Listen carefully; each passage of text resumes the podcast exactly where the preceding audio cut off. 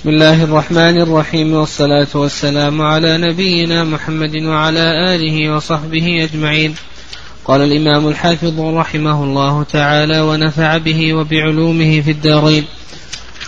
وإن وجد متن يشبهه فهو الشاهد وتتبع الطرق لذلك فهو الاعتبار. ثم المقبول إن سلم من المعارضة فهو المحكم. وإن عورض بمثله فإن أمكن الجمع. فمختلف الحديث أو ثبت المتأخر فهو الناسخ والآخر المنسوخ وإلا فالترجيح ثم التوقف. طيب بسم الله الرحمن الرحيم. الحمد لله رب العالمين والصلاة والسلام على نبينا محمد وعلى آله وصحبه أجمعين. تقدم لنا أو توقفنا على ما يتعلق بالمتابعات والشواهد وكذلك أيضا ما يسمى بالاعتبار. وذكرنا بأن المتابع هو الحديث الذي يشارك رواته رواة الحديث الفرد لفظا ومعنى أو معنى مع الاتحاد في الصحابي وذكرنا أن المتابعة تنقسم إلى قسمين متابعة تامة ومتابعة قاصرة. المتابعة التامة تكون من من أي شيء؟ من أول الإسناد. وأما المتابعة القاصرة فإنها تكون في أثناء الإسناد. مثال المتابعة التامة كما تقدم لنا ما رواه مالك عن الشافعي. نحن ذكرنا قلنا عن مالك آه، الشافعي عن مالك عن نافع لا عن عبد الله بن دينار. يعني ما رواه مالك عن ما رواه الشافعي عن مالك. عن عبد الله بن دينار عن ابن عمر أن النبي صلى الله عليه وسلم قال الشهر تسع وعشرون فلا تصوموا حتى تروا ولا تفطروا حتى تروا. هذا الحديث رواه البخاري. نعم رواه البخاري عن عبد الله بن مسلمة عن عبد الله بن مسلمة عن مالك عن عبد الله بن دينار. رواه عن عبد الله بن مسلمة عن مالك عن عبد الله بن دينار عن ابن عمر. هنا المتابعة حصلت لمن؟ ها؟ للشافعي. عبد الله بن مسلمة تابع من؟ الشافعي في رواية هذا الحديث. وهذه متابعة تامة لأن المتابعة جاءت من أول الإسناد. طيب المتابعة القاصرة هي التي تكون في أثناء الإسناد.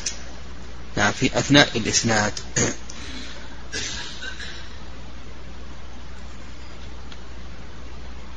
ومثالها ما يعني هذا الحديث رواه آه، ابن خزيمة من طريق عاصم بن محمد عن أبيه عن جده عن ابن عمر. يعني ما رواه ابن خزيمة من طريق عاصم بن محمد عن أبيه عن جده عن ابن عمر أن النبي صلى الله عليه وسلم قال نعم الشهر إلى آخره. قال وإن وجد متن يشبهه فهو الشاهد. نعم المتابع كما تقدم لنا الحديث الذي رواته يوافقون رواية الحديث الفرد. لفظا ومعنى أو معنى مع الاتحاد في الصحابي. الشاهد هو الحديث الذي يشارك رواته رواة الحديث الفرد لفظا ومعنى أو معنى فقط مع الاختلاف في الصحابي. واضح؟ الشاهد هو الذي يشارك رواته رواة الحديث الفرد. لفظا ومعنى أو معنى فقط مع الاختلاف في الصحابي.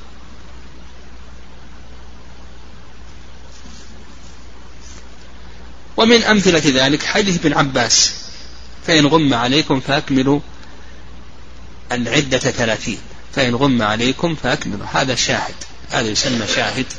لوجود الاختلاف في الصحابي قال وتتبع وتتبع الطرق لذلك هو الاعتبار. نعم. يعني النظر هو عندنا الآن الغرابة هذه غرابة النسبية الفرد النسبي. يعني وجد الغرابة في أثناء السند.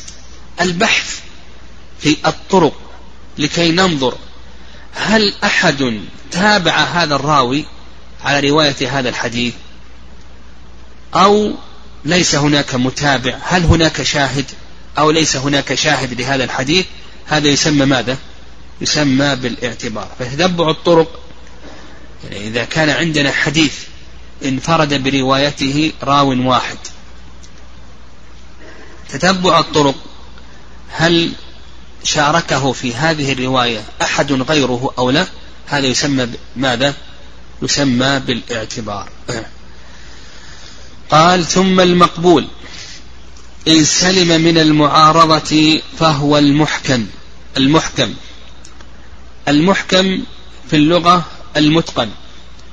وأما في الاصطلاح فهو الحديث المقبول الذي سلم من معارضة مثله. نقول المحكم في اللغة المتقن. وأما في الاصطلاح فهو الحديث المقبول الذي سلم من معارضة مثله. قال وإن عورض بمثله فإن أمكن الجمع فمختلف الحديث أو ثبت المتأخر فهو الناسخ والآخر المنسوخ وإلا فالترجيح ثم التوقف.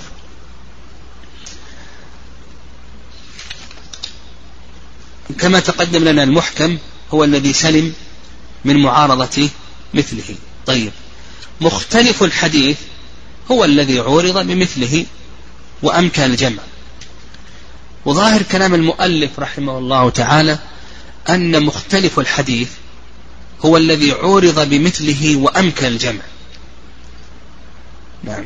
والرأي الثاني أن مختلف الحديث هو الذي عورض بمثله سواء أمكن الجمع أو لم يمكن الجمع. فالمحكم هو المقبول الذي لم يعارض بمثله. طيب مختلف الحديث على كلام الحافظ رحمه الله تعالى أن مختلف الحديث هو الذي عورض بمثله. ماذا؟ ها؟ وأمكن الجمع. نعم عورض بمثله وأمكن الجمع. والرأي الثاني أن مختلف الحديث أنه هو الذي عورض بمثله سواء أمكن الجمع أو لم يمكن الجمع. طيب إذا تعارض نصان نعم إذا تعارض نصان يعني التعارض هذا في الظاهر وإلا فإن الأدلة الشرعية لا تعارض بينها لكن فيما يظهر للمجتهد يحصل التعارض لكن الأدلة الشرعية هذه لا تعارض بينها. فإذا تعارض نصان فلدرء هذا التعارض عندنا طرق. الطريق الأول طريق الجمع. إذا أمكن الجمع فإنه يصار إليه. لأن في الجمع إعمالا لكلا الدليلين. بخلاف النسخ القول بالنسخ أو الترجيح. ففيه إبطال لأحد الدليلين والأصل في الدليل إعماله لا إهماله. فنقول إذا أمكن الجمع فإننا نصير إلى ماذا؟ إلى الجمع. ومن أمثلة ذلك قول النبي صلى الله عليه وسلم لا عدوى ولا طيرة. لا عدوى ولا طيرة النبي صلى الله عليه وسلم نهى العدوى نهى عن العدوى. وقال عليه الصلاة والسلام لا يورد قال لا يورد ممرض على مصح. ففي الحديث الأول النبي صلى الله عليه وسلم نهى نفى العدوى. وأثبتها بقوله لا يورد ممرض على مصح.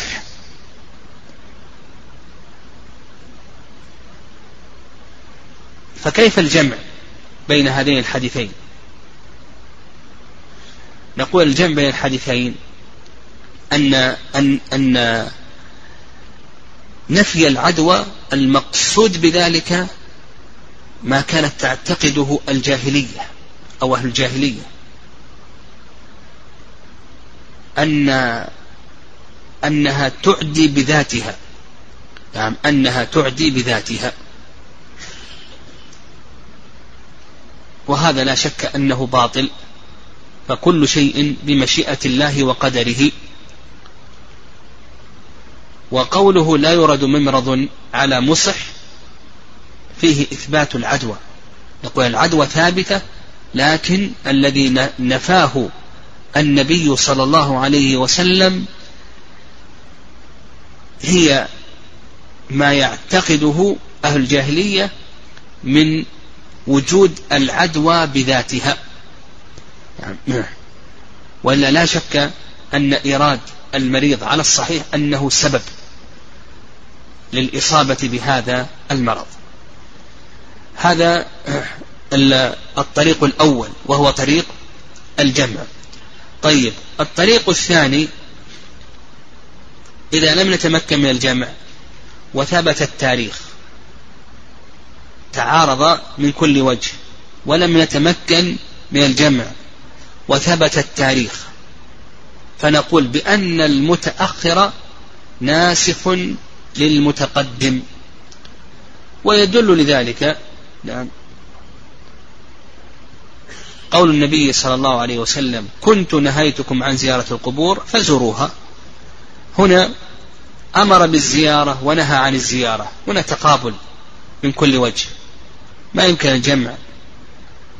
وعرفنا المتأخر منهما فنقول بأن المتأخر ناسخ للمتقدم.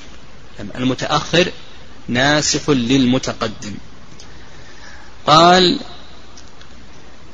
ف أو ثبت المتأخر فهو الناسخ والآخر المنسوخ وإلا فالترجيح إذا لم نتمكن من معرفة التاريخ بحيث نحكم بأن أحدهما ناسخ والآخر منسوخ نصير إلى ماذا؟ ها؟ نصير إلى الترجيح وبهذا وقد ذكر العلماء رحمه الله أوجها كثيرة للترجيح يعني ذكروا ما يقرب من 150 وجها من أوجه الترجيح. ويأتينا ما تقدم في تعريف الحيث الصحيح. يعني ذكرنا في تعريف الحيث الصحيح. ما رواه عدل تام الضبط بسند متصل وخلا من الشذوذ والعلة. فقد نرجح هذا الحديث لوجود العلة فيه. على ذلك الحديث. قد نرجح هذا الحديث لكون راويه رواته أكثر ضبطا أو أكثر عددا. نعم لكون الراوي أكثر ضبطا أو لأن الرواة أكثر عددا من الحديث الآخر إلى آخره. ومن أمثلة هذا من أمثلة الترجيح حديث يعني يمثل العلماء رحمهم الله بحديث طلق بن علي مع حديث بسرة حديث طلق بن علي عدم وجوب الوضوء من مس الذكر وفيه قول النبي صلى الله عليه وسلم إنما هو طبعة منك. وفي حديث بسرة من مس ذكره فليتوضأ. فبعض العلماء رحمهم الله يرجح حديث بسرة على حديث طلق بن علي وبعض العلماء لا يصير إلى الترجيح وإنما يصير إلى ماذا؟ إلى الجمع. نعم يصير إلى الجمع. فيقول بأن حديث طلق بن علي حيث بسرة يدل على الاستحباب. وحيث طلق بن علي يدل على عدم الوجوب لأنه قال عليه وضوء يا رسول الله. فقال النبي صلى الله عليه وسلم إنما هو بضعة منك. ومن أمثلة ذلك يعني من أمثلة ذلك حديث ميمونة في أن النبي صلى الله عليه وسلم تزوجها وهو حلال. كذلك أيضا حيث برافع أن النبي صلى الله عليه وسلم تزوج ميمونة وهي حلال. وحيث ابن عباس رضي الله تعالى عنهما أن النبي صلى الله عليه وسلم تزوج ميمونة وهي نعم وهو حرام محرم. نعم وهو محرم. فرجح حديث ميمونة وحديث أبي رافع أن النبي صلى الله عليه وسلم تزوجها وهي حلال على حديث ابن عباس أن النبي صلى الله عليه وسلم تزوجها بعد أن أحرم.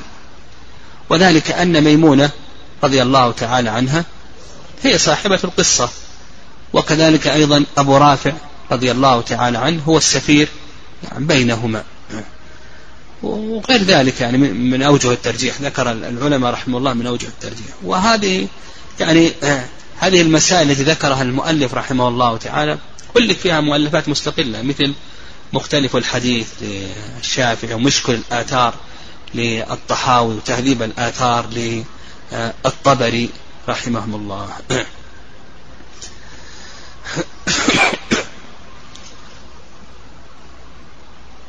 نعم.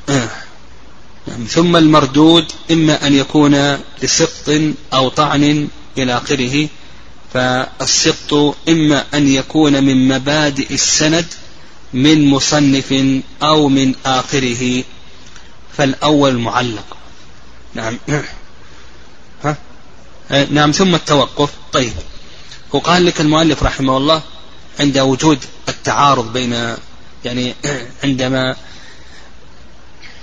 يوجد ما ظاهره التعارض بين الأدلة لدى المجتهد فلدرء هذا الظاهر الطريق الأول الجمع والطريق الثاني إن عرف المتأخر من المتقدم فالنسخ والطريق الثالث الترجيح والطريق الرابع التوقف. يعني يتوقف المجتهد حتى يظهر له شيء من الأمور السابقة.